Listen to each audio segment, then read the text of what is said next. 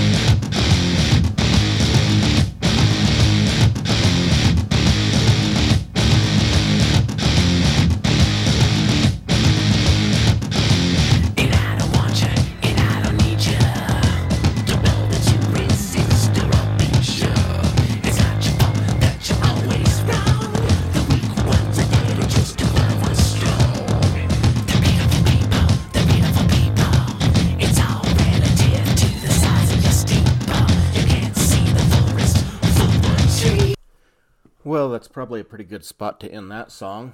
That way we don't have to put an explicit tag on this episode. So, welcome back for another episode of the podcast from P Town. This week we're going to be talking about Marilyn Monroe, and I was going to put a song of hers at the beginning of this episode, but I listened to some of them, and it's a good thing she was good at acting because her singing wasn't that great. So I picked the song from Marilyn Manson instead. But anyhow, like I said, we're moving on, and I think this is about the last episode of the 1950s, and then we'll be moving on to a new decade or new year next. But anyhow, let's get started. So, Marilyn Monroe, she was born June 1st in 1926. And her real name was Norma Jean Mortensen and her mother, she was a poor Midwestern girl for, named Gladys Pearl Baker. And her family moved to California at the turn of the century. And her mom ended up getting married at the age of 15, and she had two kids with this guy. The guy was kind of a abusive person, and she ended up getting divorced from him. And after she was granted sole custody of the children, the father kidnapped the kids and took them to Kentucky and so Marilyn, she never kn- met her sister until she was an adult, and she was 12 years old before she was even told that she had a sister. And there was a brother in there too, but he only lived for, like from 1917 to 1933, and I'm not really sure how he died. I didn't really uh, find much information on that. But yeah, she was 12 years old when she was told that she had a sister. And then in 1924, her mom married a guy by the name of Martin Edward Mortensen and they separated just a few months after being married, but they didn't end up getting divorced until 1928, which seems to be a kind of another theme with a lot of these people back in those days. They'd get separated, but they wouldn't divorce until some years later. But it's unknown who Marilyn's real father was. Sometimes she used the name Mortensen as her surname, and then sometimes she used the name Baker after her mom as her surname. But her mom, Gladys, she was really unprepared to have a child, and Marilyn was placed with the evangelical Christian foster parents in Hawthorne, California. And Gladys lived there with her for about six months, but then she had to move back to the city for work, and then she would only get to see Marilyn on the weekends. But then in 1933, Gladys was able to buy a home in Hollywood, and she moved Marilyn in with her. And they shared the house with George and Maud Atkinson and their daughter Nellie. And so, I evidently Hollywood wasn't the place that it is now because being just being able to buy a house there would cost a bunch of money, I would figure. But shortly after, in 1934, Gladys ended up having a mental breakdown and she was diagnosed with paranoid schizophrenia. And then she was eventually committed to the Metro- Metropolitan State Hospital, and then Marilyn became a ward of the state. And uh, as we go through this, you see Marilyn's whole life was kind of reeked with tragedy and whatnot. So uh, you kind of feel sorry for her. Her mom's friend Grace Goddard, she took responsibility of Marilyn at this time, and but for the first 16 months though, she ended up staying with the Atkinsons, and during this time she was sexually abused by uh, the male Atkinson, and she also developed a stutter and became more withdrawn, which I mean, you can see a child having to go through junk like that. You can see how she could develop that.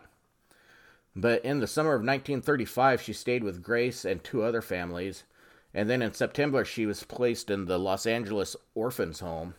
And this caused Monroe to feel abandoned. Like, you know, her mom was taken out of her life, and then she was abused by that piece of trash. And then she stayed with Grace and a couple other families. And finally, she was placed in an orphanage. So she, you could see how it could really make a child feel abandoned. But the orphanage, they encouraged Grace to become the legal guardian of Marilyn. And she did do that in 1936, but she didn't take her out of the orphanage until 1937 and this only lasted a couple of months because Grace's husband ended up molesting her. And so then she stayed for brief periods with relatives and friends of the Goddards, but mainly she ended up staying in Los Angeles and Compton. So you can already see that her life was didn't start off well.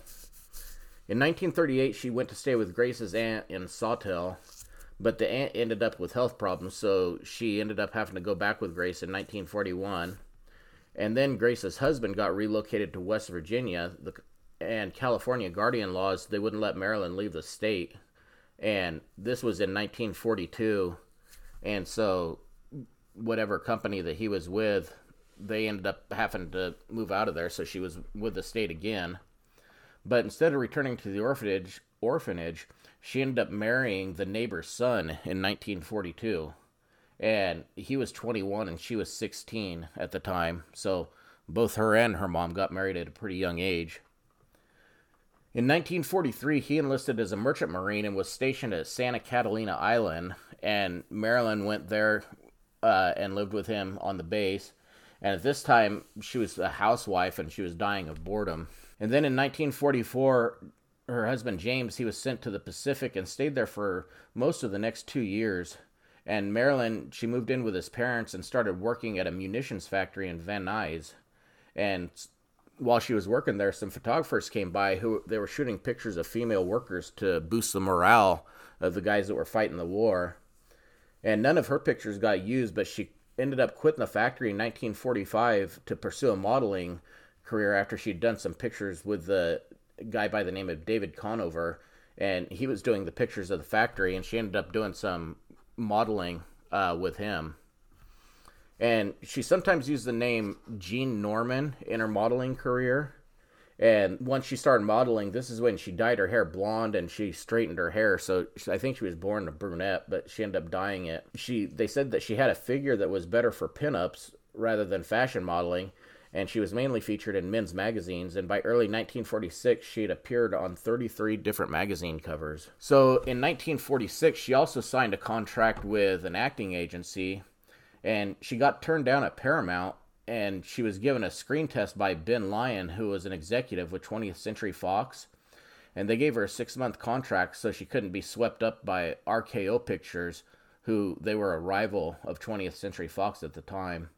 And this is when Lyons talked her into taking the stage name Marilyn Monroe. 46, she also ended up getting her first divorce uh, from Dougherty, and he was against her acting career, and so they ended up divorcing over that. And then her first film roles ended up coming in 1947 in a movie called Dangerous Years, and there was another one, Scudda Hoo, Scudda Hay, in 1948. And they were bit parts in the in both of those shows, but they were basically a start to get her foot in the door. And she was in schooling for group theater, but her teachers they thought she was too shy and insecure to have a future in acting, and Fox didn't renew her contract in 1947. So she went back to modeling and doing different jobs at studios.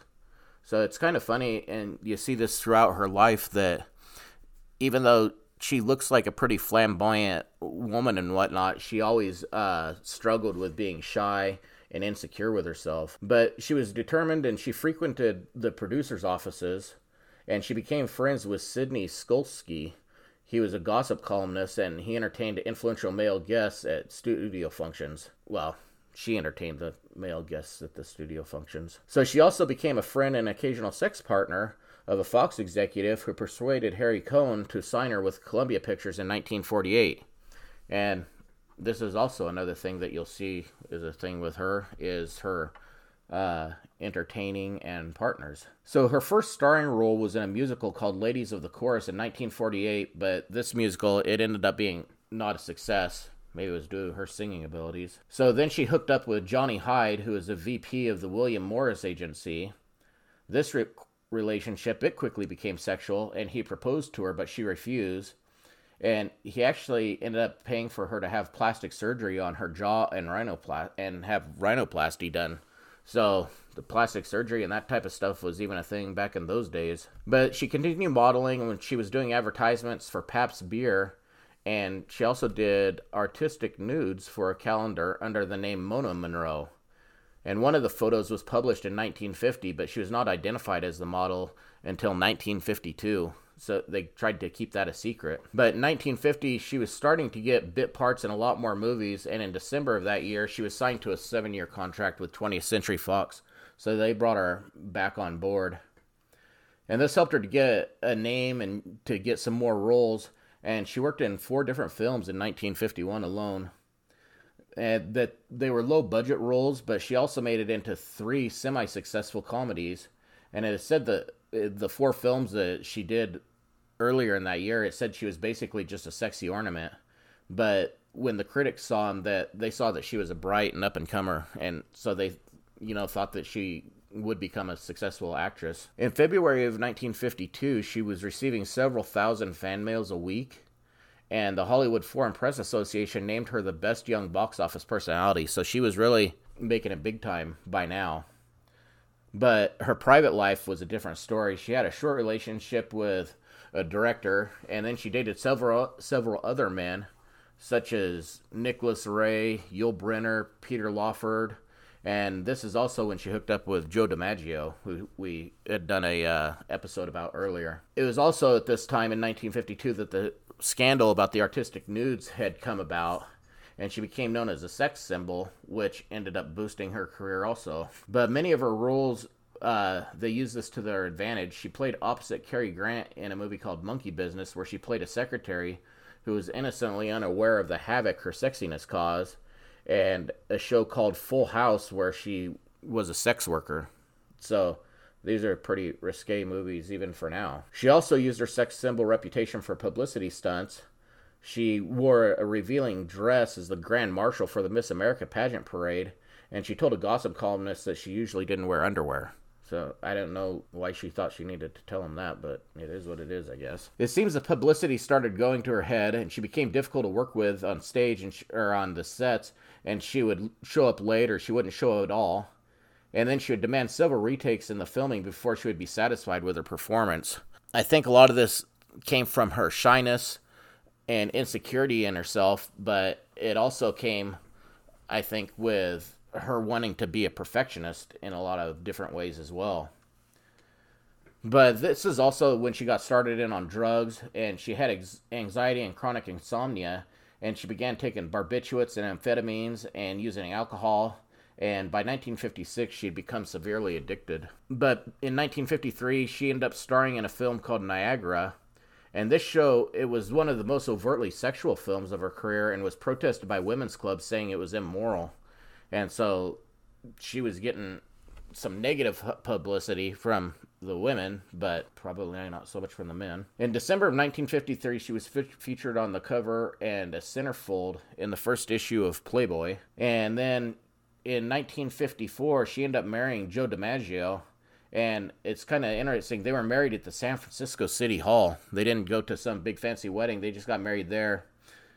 And they honeymooned in Japan, and then she went into she went to Korea on her own for a USO show in front of 60,000 Marines over a 4-day period. So that was a pretty big hit for her over there.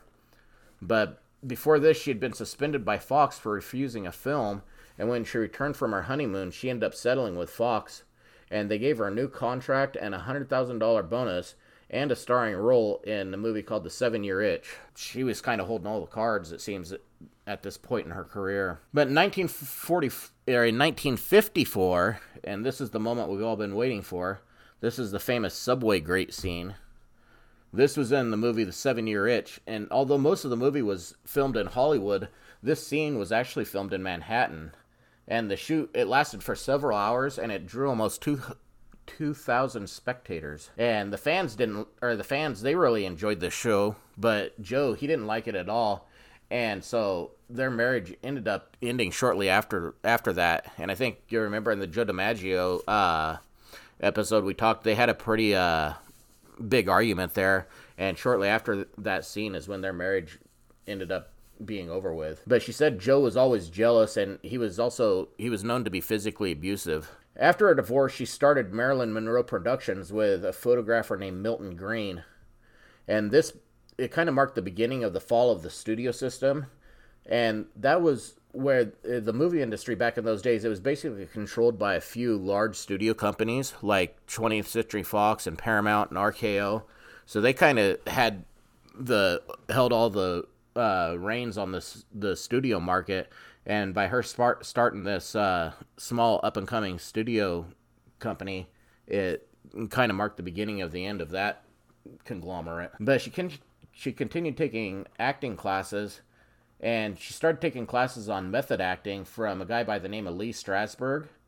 And she finally ended up dropping her old acting coach, and she had Lee's wife, uh, Paula, become her new coach. And Joe, he still stayed in the picture, and even though they were getting divorced, she still continued having a relationship with him. But at the same time, she was also dating Marlon Brando and Arthur Miller. And then the affair with Arthur Miller it actually caused the FBI to start a file on her because he was being questioned about being a communist. And with her dating him, the FBI actually started a file on her as well. And I think, if I remember right, Miller uh, he was being called out kind of by Joseph McCarthy. If you remember how he was always talking about communism. But she ended up marrying Miller in 1956, and at this time she converted to Judaism. And because of her conversion to Judaism, it caused Egypt to end up banning all of her films. So she her films wouldn't be shown in Egypt anymore. And then she received a Golden Globe in 1956 for her role in a movie called Bus Stop this changed a bit of her profile from a sex symbol to actually a main role actress. So she wasn't just eye candy anymore. She was actually becoming a main role actress that people were trying to uh, get to play in their films. But it was during this time where her dependency on pharmaceutical drugs and barbiturates ended up getting worse. And it also started, it was affecting her ability to not make everybody angry who she was working with. So when she was on the drugs, it you know she was getting everybody mad at her. And this was especially noted in the movie uh, Some Like It Hot, because even after all this time in show business, she still experienced uh, shyness and stage fright, and it she made her demand them to take a lot of retakes of the scenes, and it was kind of starting to wear everybody down for her requesting so many retakes. But sadly, this it kind of marked the beginning of the her as well. In 1959, she was filming "Let's Make Love," and she was doing that as well as ha- she was also having another affair with her co-star Yves Montand. And the media pounced on this and made a big deal out of it because, at like I said, at this time she was a main role actress, so they really grabbed a hold of that, much like they do these days. But her final her final film, it was actually written by Arthur Miller, and it was called The Misfits, and some of it it was a slap in the face, it seems, to Marilyn because the role that she played in that movie it was bar- partly based on her own life. I think uh, Miller was kind of getting some jabs back in at her, and so by now she was kind of circling the drain. Her marriage was basically over. She was in constant pain from gallstones, and her drug addiction was even becoming more severe. And it got so bad, a lot of the time her makeup would have to be put on her while she was asleep because of her barbiturate use. And they ended up one time actually having to halt the filming because she was in the hospital for a detox. So after this film was final, her divorce from Miller was final also, and it became official in 1961. And then in 1961, she also she underwent a cholecystectomy and ended up having surgery for endometriosis. And then she also spent four weeks in a hospital for depression. But Joe DiMaggio came along and he ended up getting her out of the hospital and she rekindled a friendship with him. and I guess to thank him, she started dating his friend Frank Sinatra. So she worked on a few other small projects, but her sickness and her failing health it was taking its toll. She it wasn't too bad because she was able to sing "Happy Birthday" to JFK wearing a skin tight dress, and she was covered in rhinestones, which made her appear nude. Which shortly after she had a scene in Something's Gotta Give where she was actually really nude in a swimming pool. And this was the first time a star had appeared nude at the height of her career. And I don't really think this was the height of her career. It was kind of the end of her career. But like all the others, all good things have got to come to an end. And on August 4th, 1962, Monroe's housekeeper, she was staying the night at Monroe's house, and she noticed that Monroe's light was still on at 3 a.m. Uh, on August 5th. And she went over to her room, and her door was locked, and the housekeeper, she couldn't get in, so she called Monroe's psychiatrist and he came over and couldn't get in through the door, so he broke in through a bedroom window and he found Marilyn dead in her bed. Her official death report is acute barbiturate poisoning. Many people that they don't think it was an accidental overdose. It was based on the number of pills, empty pill bottles and stuff that they found beside her bed. They think that she may have committed suicide by overdosing herself. Then also as with any star, there's tons and tons of conspiracy theories out there about what they think actually happened to her. But they don't think that it was an accidental overdose is kind of the end of the story on that. But she was entombed in crypt 24 at the corridor of memories. Like i said before joe dimaggio he would bring roses by there every year to commemorate her and uh, after all that they had been through he was still pretty heartbroken over her uh, dying and like I said in his episodes, his last words were, I'll finally get to see Marilyn again. So that's pretty much the end of it for this one. Uh, hope you guys liked it. Is definitely uh, one of the more sadder stories, I think, that I've covered on this podcast. So if you're enjoying the podcast, give us a rating on Apple iTunes, and you can go out to the Facebook page of Podcasts from P Town or you can find us on Instagram at P Town podcast, or you can send us an email at ptownpodcast74 at gmail.com, and we'll talk to you guys on the next one. Thanks a lot. As a little after note for this one, I want to, after I got done editing it, I want to apologize for the audio quality of this episode. It seems like it fades in and out and in and out. Not exactly sure what was going on with that, but I'm trying to get this whole thing dialed in still. So I hope you were able to bear with me through this one.